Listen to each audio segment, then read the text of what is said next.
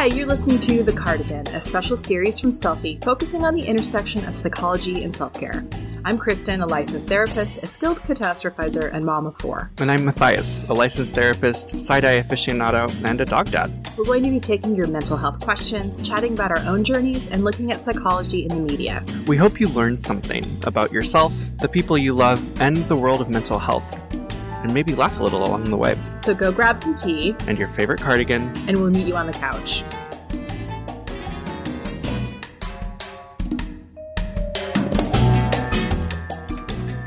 Hey guys, well, today on The Cardigan, presented by Selfie, we're going to be answering a listener question that I think is very interesting, that I've heard a lot of friends talking about, which is sexual identity, middle schoolers, high schoolers, and what seems to be a whole lot of kids identifying as maybe not straight. And how do we leave room for growth without locking them into an identity? So we're going to talk about that.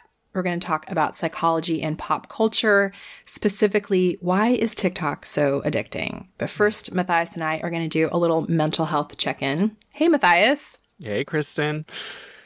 Well, how has your mental health been this week? You know, it's been a mix. So I think last week we were talking about you doing intensives. Yes. I recently got done doing an intensive as well. Yeah. I work for an organization called the Allender Center. So talk about, explain what that is. I know what it is, but I think our listeners don't. It's an organization, they're heavily on the Christian side. So if you're not like faith-based, it may not be the place for you.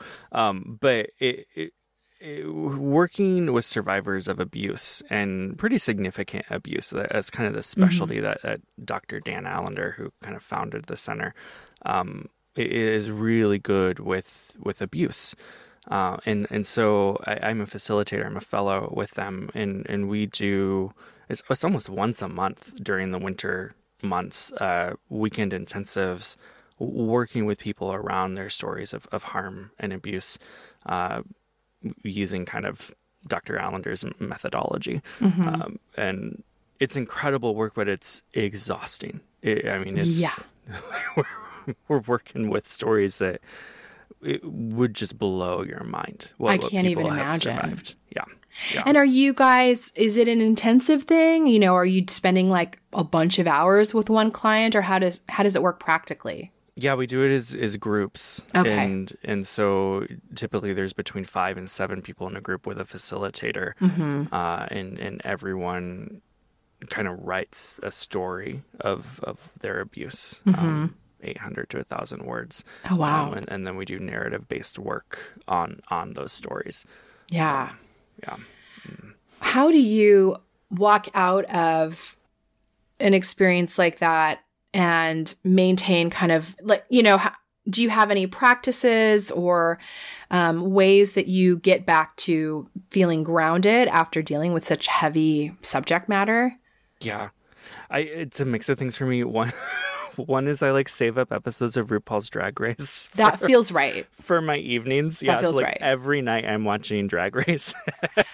Yeah. So you have something to look forward to, and it's light and it's entertaining. Right. And it's so, like, I mean, like I said, it's a pretty evangelical space. I mean, I'm there for a reason. Like, I feel comfortable there. But it's one of the few places in my life where I'm not surrounded by queer people. Yeah. And so it's just like helpful to be like, okay, I can breathe again.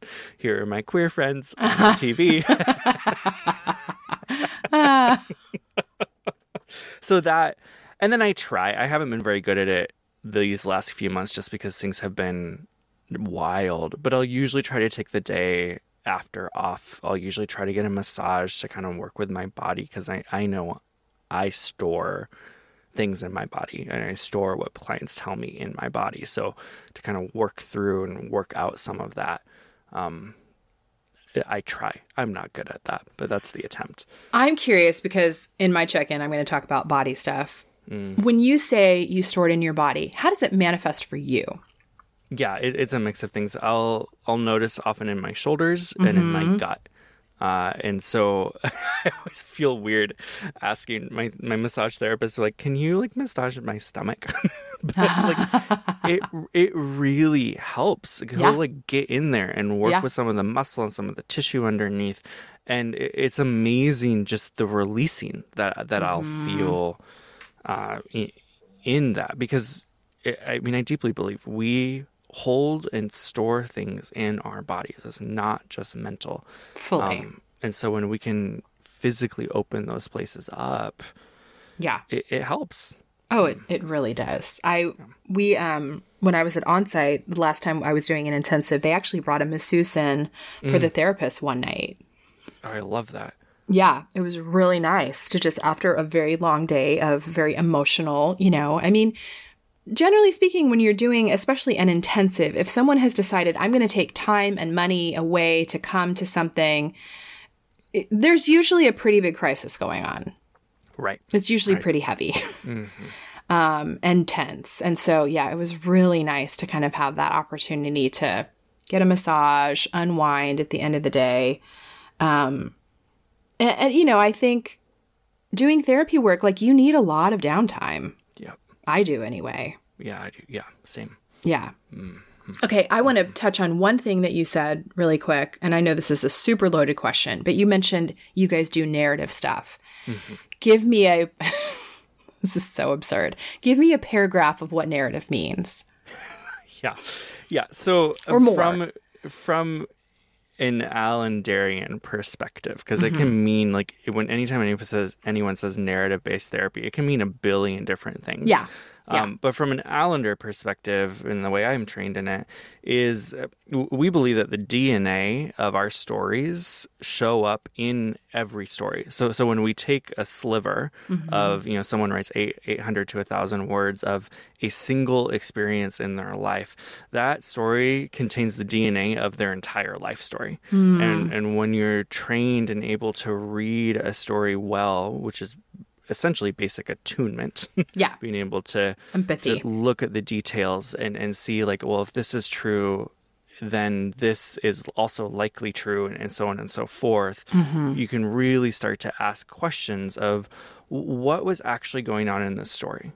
Because, I mean, we know, especially as kids, we turn against ourselves before we turn against our parents. And so how do we kind of retell the story in a way that actually will maybe assign some of the blame where it's due? Mm-hmm. And it's not like a blame your parents for everything kind of thing, but more of a, as kids, we turn against ourselves. Mm-hmm. Often it's not our fault. And we assign shame and blame to ourselves. Right. And then we walk around with that, with everything. With everything. Yeah. Yeah. And it particularly with abuse, it gets solidified in some pretty insidious ways. Oh my gosh, absolutely. And then those narratives around who you are as a person, they infuse into every relationship. Yeah. I really like narrative work a lot. Me too. Yeah. Yeah. Mm. How have you been, Kristen? I know, you've been very busy. I have been very busy. Yeah, I have been. But it was interesting that you talked about, holding stress in the body, because that is something I do. And that's something that I've really been wanting to address. I am someone who, I've been under a lot of stress over the last couple of years, the divorce kind of kicking things off and then right into a pandemic. That was fun. And I'm just holding it in my body. And that's manifesting for me in, first of all, TMJ. I'm clenching my jaw constantly, unaware that I'm doing it. But then second of all, IBS, which I've talked about, which is, for me, what that looks like is I have constant abdominal discomfort. And I've had all the tests. There's nothing physically wrong. It's just that my stomach is in knots all the time. Mm-hmm. And it used to be, it would be in knots when I was under a lot of stress, but now this is like kind of how I'm living. So I finally was like, dude, I got to do something about this. And so I am seeing a therapist at a place called the Pain Psychology Center. They're located in LA, but they do telehealth right now. Mm. And they specifically work with, physical psychosomatic pain. So things like back pain, IBS, any kind of pain that's chronic and constant. And they help work on just kind of resetting those neural pathways that we've gotten into. So for anybody who's listening, I'm 2 sessions in, but I'm really buying it. I'm really liking it. So if you don't have access to see a therapist at this place, they have a book that is really good. It's written by Alan Gordon. It's called The Way Out. And he kind of details this whole idea of pain reprocessing therapy, which is like this mind-body protocol that I am working through. But I'm really liking it. And I feel like I'm finally addressing this pain that doctors have just not had a clue what to do with. Yeah. Yeah. Oh, that's so interesting. So what does a session kind of look like then? Well, yeah. So I'm right at the beginning, and so first session, we kind of went over all my pain points. But in my last session, we talked about triggers. So when do I notice that I'm having pain more? When do I notice that I'm not having pain? And some of it is wild. It's not even necessarily stress. It's like, one time I had pain in a specific place, and now every time I go to that place, I feel that pain. Mm-hmm. Or if, I notice that I'm not in a lot of pain when I'm with friends, but when I'm sitting at my desk, I have a lot of pain. Or if I'm nervous about something, then I start noticing it. So we're looking at triggers right now.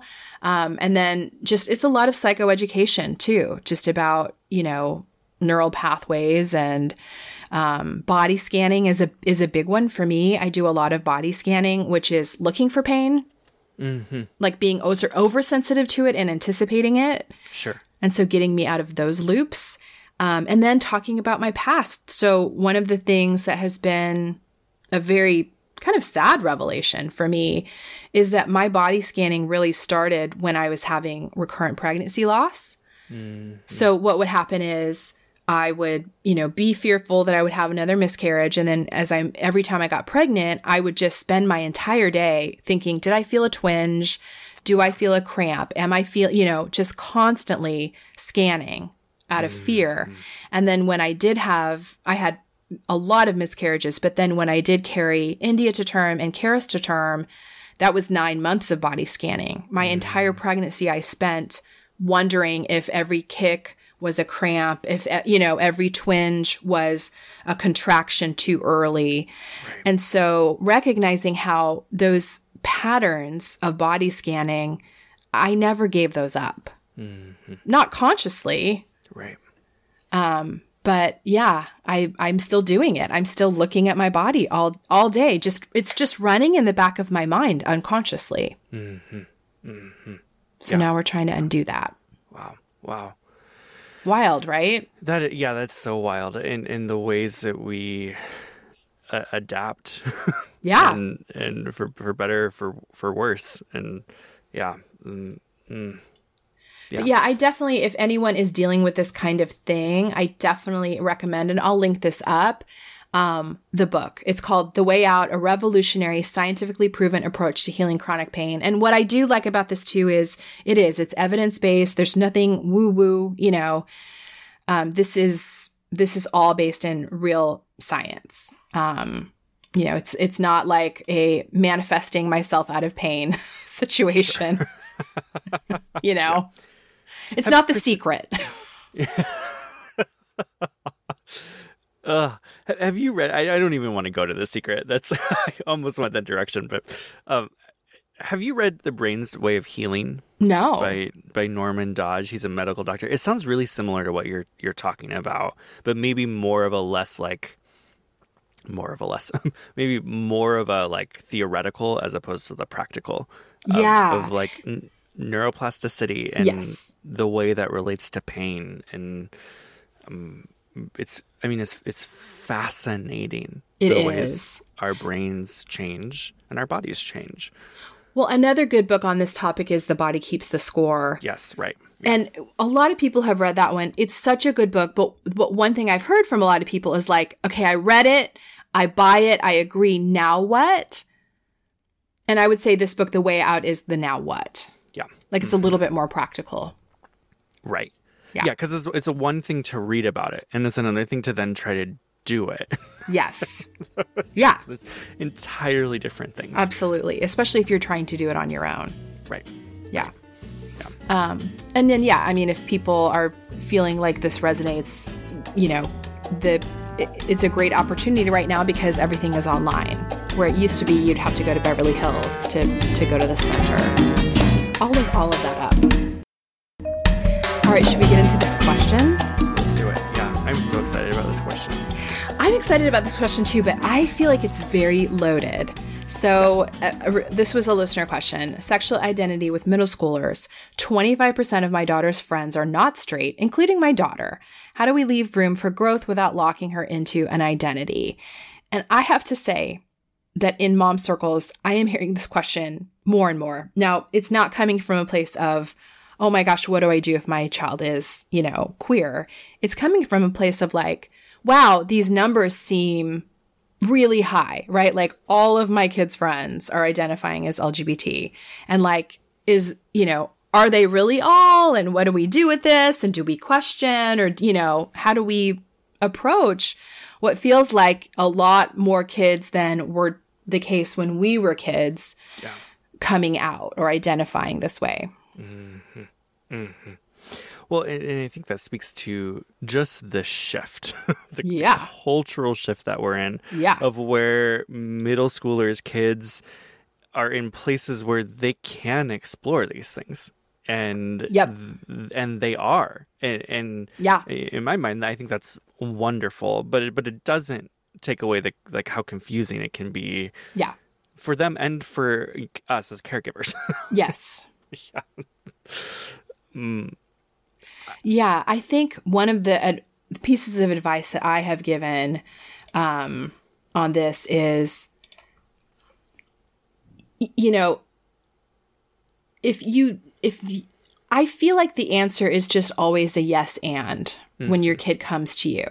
Like, you're never going to harm them by just listening, but you could harm them by questioning. Yes. Does that make sense? Yep. So, like, maybe my kid comes to me and says, I think I'm bi, and they're 11 and they've never kissed somebody. And in my mind, I'm like, maybe you should have some experience before you decide. But, you know, like, if I question them, they'll never forget that. Right. You know, whereas if I just go, okay, we'll see where you know, in my head, not out loud, we'll see where this all lands. But I express, like, I support you, whatever, great. You know, that's not going to stick with them. But I think we can do real harm if we question our child's reality on this stuff. Yeah. Even if we do think, I'm not sure if this is quite solidified yet at this age. Totally. And I think where my mind goes is this level of kind of concreteness. You know, I think teenagers especially, very concrete in the ways they think, and the ability to kind of put labels. Yes. And this is what's going on. This is who I am now. But the reality of that can shift, you know, weekly, daily. Yes.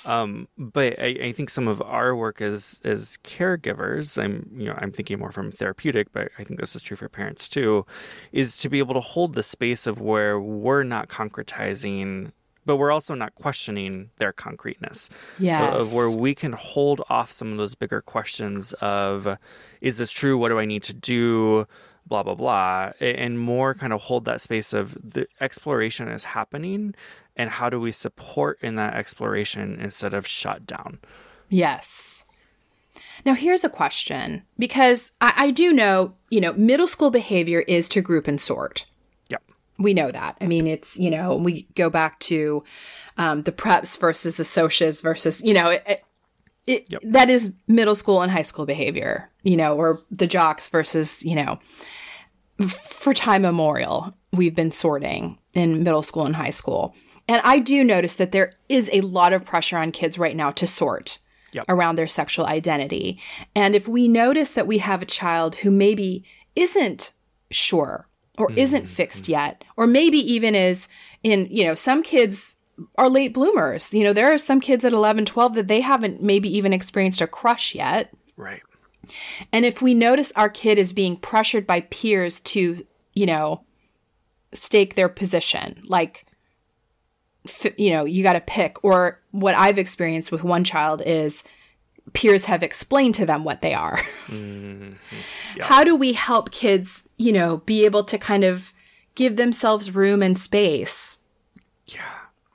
I mean, it's so much pressure. It is. On something that is so complicated. And so personal. Right.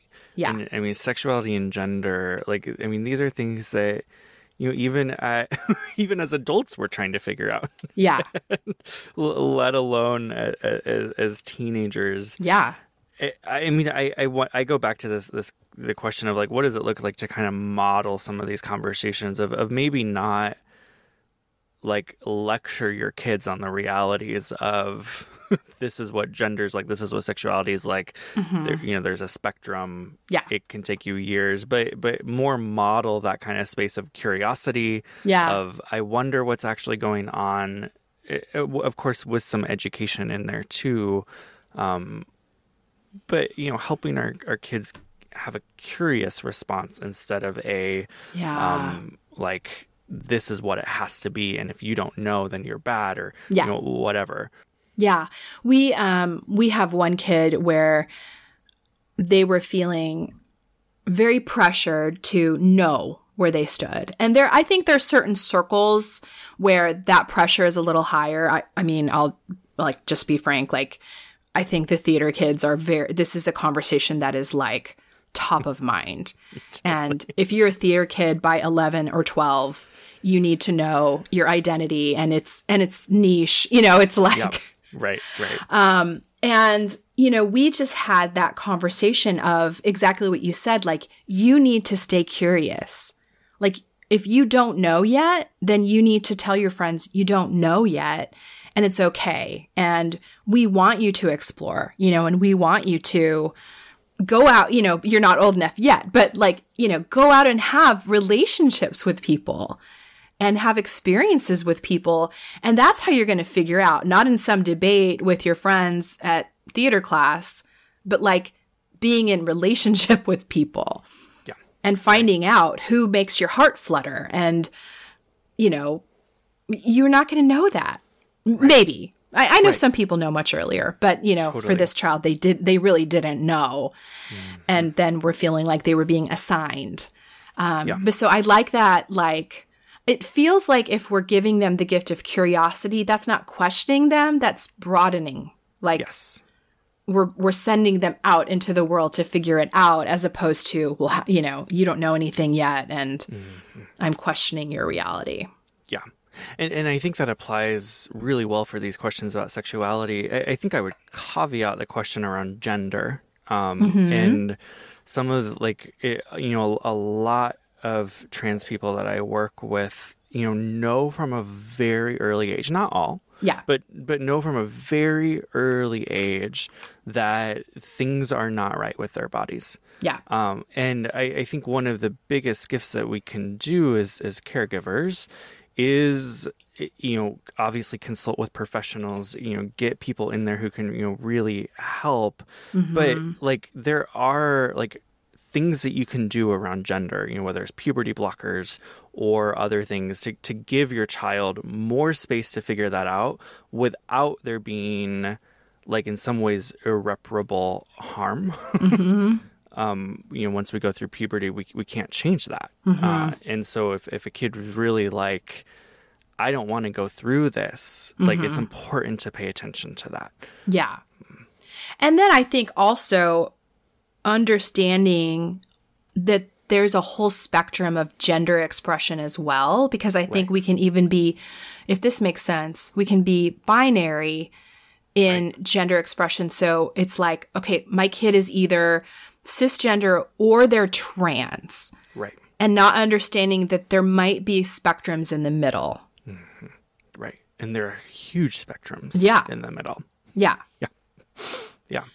And then giving them the freedom to, you know, be in that spectrum as well, because I do think kids are feeling that pressure too. Like, they might feel a little fluid, and then suddenly their peers are like, "You're trans," right? Where, well, maybe they're in a middle space of fluidity.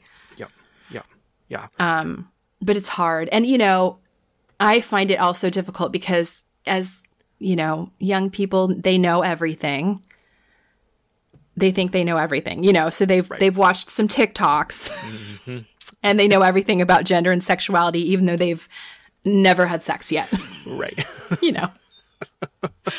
So I always find that a little interesting, you know, yeah. But, you know, you have to stay respectful, but also recognize that they're going to flounder.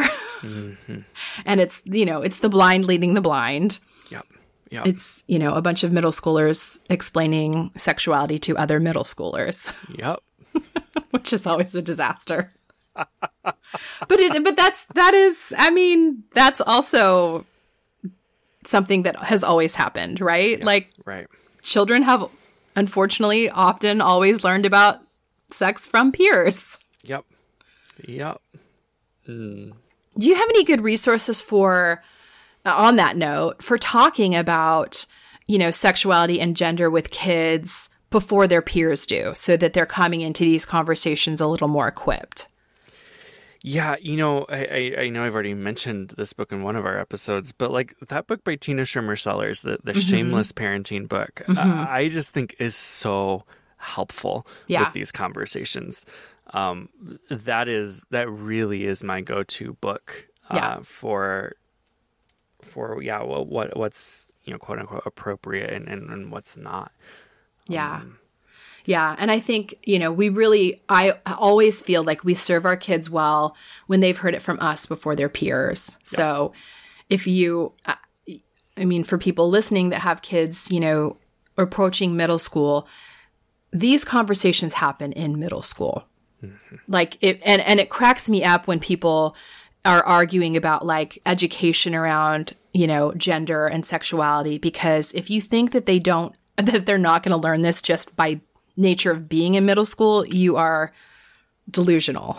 Yeah. Right. They're all talking about this. Yep. I mean, every single one of my kids knows all of the definitions, you know, all of the things. And so, you know, your best bet is to talk to them first and explain all of it first and give them a better education so that when they're in these conversations, they know they're not learning from other kids who are also potentially misinformed. Right. Yeah. And if you can be the place where your kids can come to and ask questions, like, right?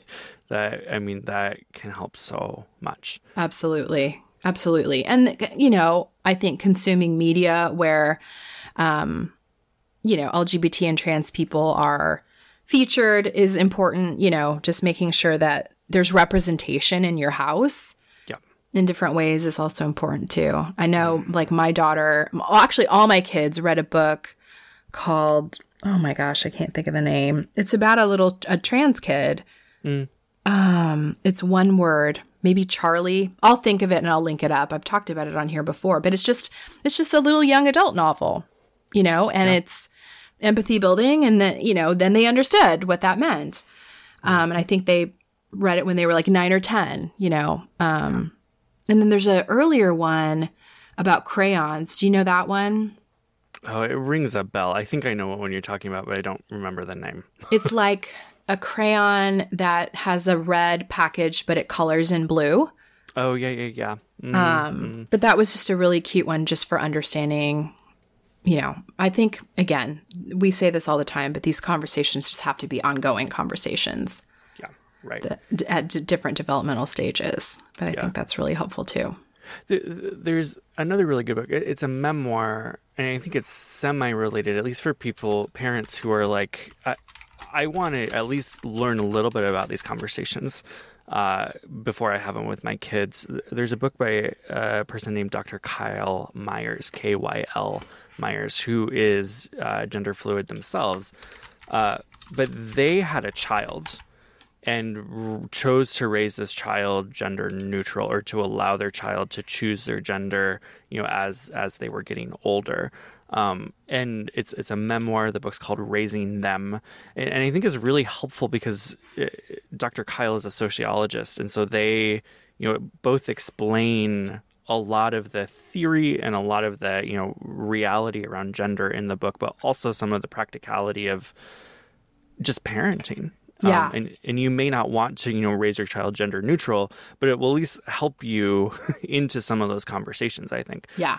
So that's a great resource as well. Oh, that's cool. Okay. The book I was thinking of is George. That's the name of it is. Yeah. Mm-hmm. Yeah. And it was, my kids really liked that book. Mm-hmm. Yeah. I'll link that one up too. Yeah. These are all very interesting conversations. And, you know, it's so new and it's so different. And I do love that kids are feeling so much freedom now. You know, the stigma is just, the stigma that was present when I was their age is just not there. Yep. It's not there. Which is so cool. So cool. Yeah. I mean, my kids are going to their Gay Straight Alliance at school and that's a cool club. You know, that's not a misfit club. That's a cool club. Right. I love it. Yeah. I wonder if we also need to caveat, though, that, we're on the coast. You're right. You're so right. Yeah. And I hear so many stories of where it is still hell in the Midwest and other places. You're absolutely right on that. Yeah. Yeah. Yep. We are in California and Seattle. Yep. And that is not the case everywhere. That is absolutely true. Yeah. I do feel encouraged by, while it's not the case everywhere, I think that media representation has really changed a lot too. Yes. And I hope that that's helping kids in those isolated places. Totally. Especially, I feel like this leads us right into our question, or our pop culture question, but especially TikTok. Yes. Especially TikTok. Yeah. I mean, I think TikTok thinks I'm gay. You know how you get the algorithms? Oh, yeah. No, I know. TikTok thinks I am an autistic black man who's gay.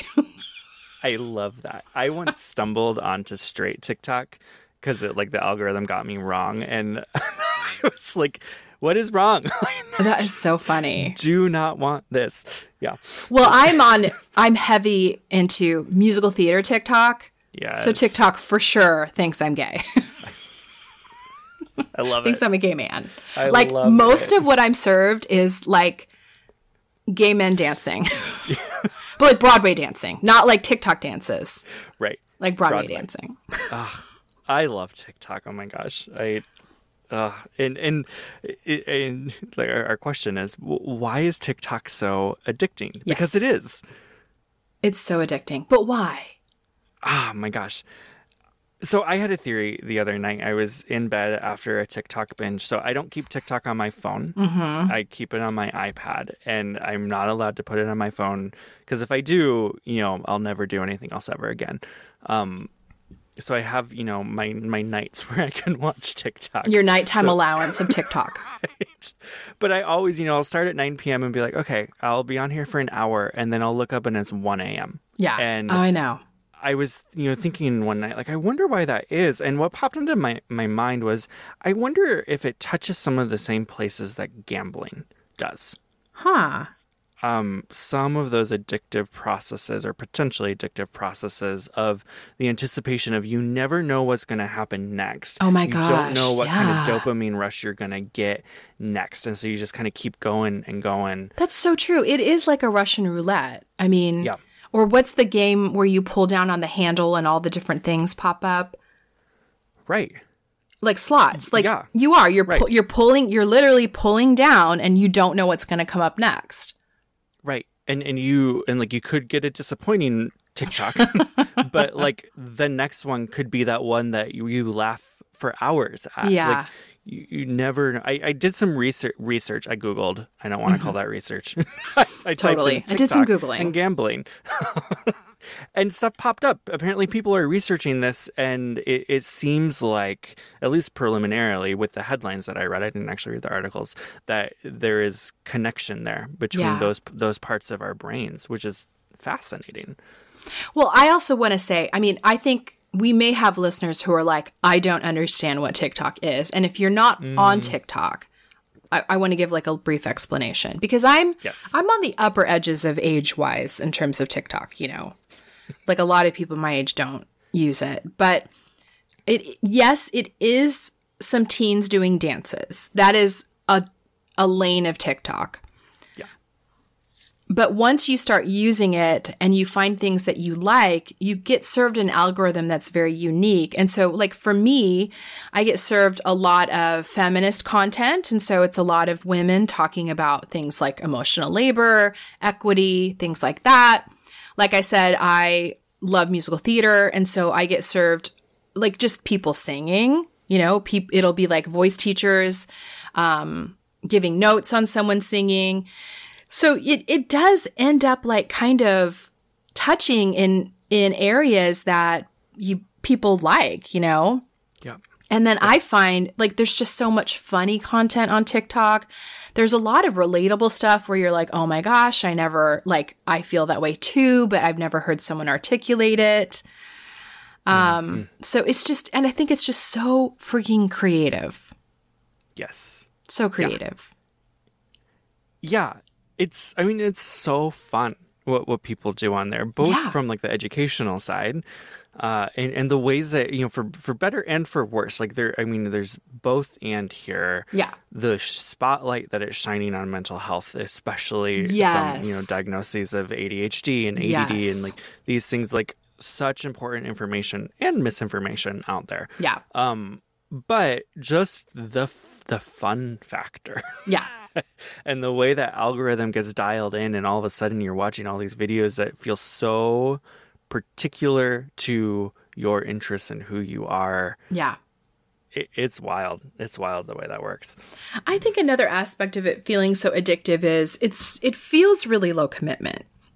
Because the videos are 3 minutes or shorter. Most of them are about a minute. So it feels low commitment. You sit down and you go, I'm going to watch it. Like, I'm going to watch one more 1 minute video feels low commitment. You know, if I was on YouTube and I saw a 20-minute video, I'd probably be like, that's too long. Right.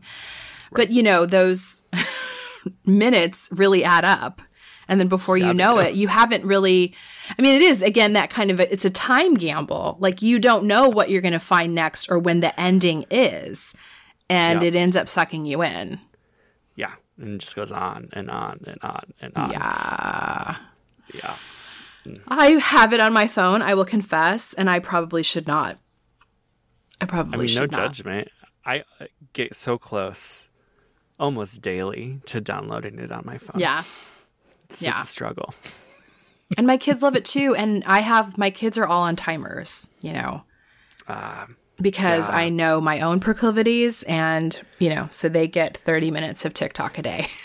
Yeah. And then it times out. That's nice. I wish I could figure out a way to time out my phone without me being able to override it. I know. That's the thing. Well, my boyfriend and I have talked about, like, should we, like, basically monitor each other's phones the way I do to the kids and not tell each other the password. Mm-hmm. We've talked about that, which is kind of sad. And we're not talking about it. Let me, like, clarify.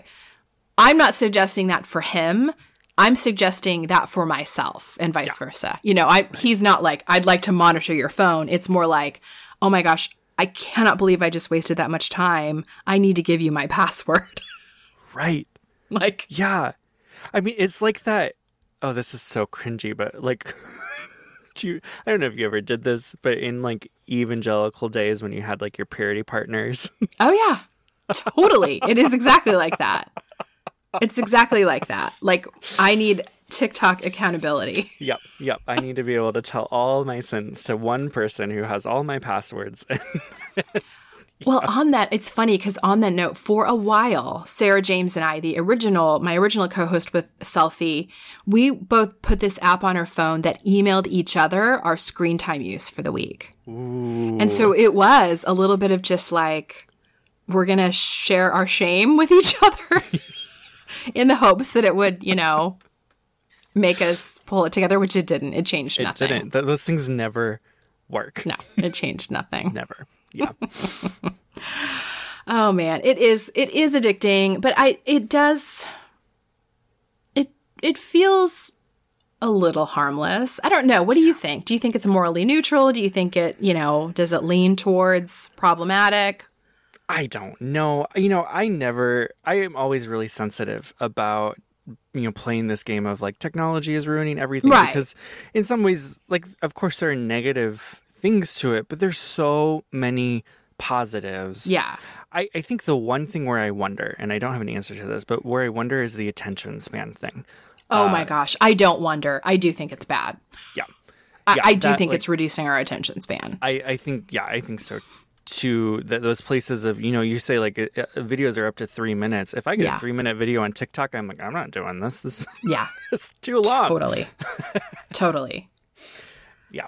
Yeah. So. I do think it is shortening our attention span.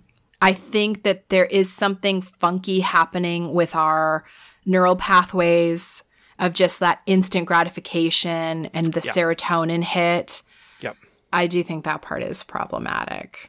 Yeah. Yeah. I think I agree with you there. And there are a lot of good things. So yeah, there's a lot of good things. And it feels, to me, it feels much less toxic than Twitter or Facebook. Yeah. Like people aren't having huge fights. Although here's what's so tough is we're sitting here talking about it, but all we can talk about is our own algorithm, our own experience. But like someone who comes on with a bias towards racism is also now going to be fed more racist content. Totally. And I have been, I mean, even in like, as my algorithm was programming, like they gave me videos that were deeply concerning, like right wing. Oh wow! Like stuff that, I mean, where I could just tell, like it was like, oh, you figured out you're a man and that you're probably white, so here's something like this. Oh wow! That felt like somewhat radicalized, at least in my definitions of what of that. And I was like, oh, it would be so easy for me to go down some kind of white supremacist pathway of where like that would be the only thing that I'm seeing. Yeah.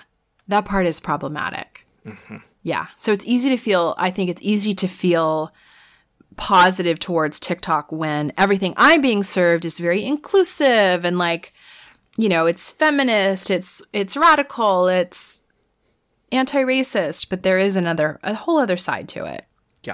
Yeah. I want to say this too, because we're talking about this. If you do have teenagers, I really encourage you to look at their accounts to see what their algorithm is serving them, because you'll really learn a lot. You might pull up their TikTok and all they're watching is like booty shaking. You might pull it up and find that they are getting, you know, served stuff that is kind of anti-government, anti-military. Like you just never know, but it's very informative to look at your child's TikTok feed to see what they're being served and then have a conversation about it if it's problematic. Mm-hmm. Mm-hmm.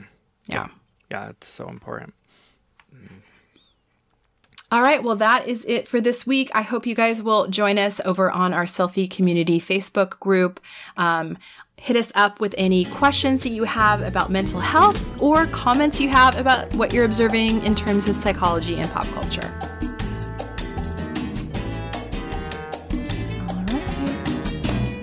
I feel like I should.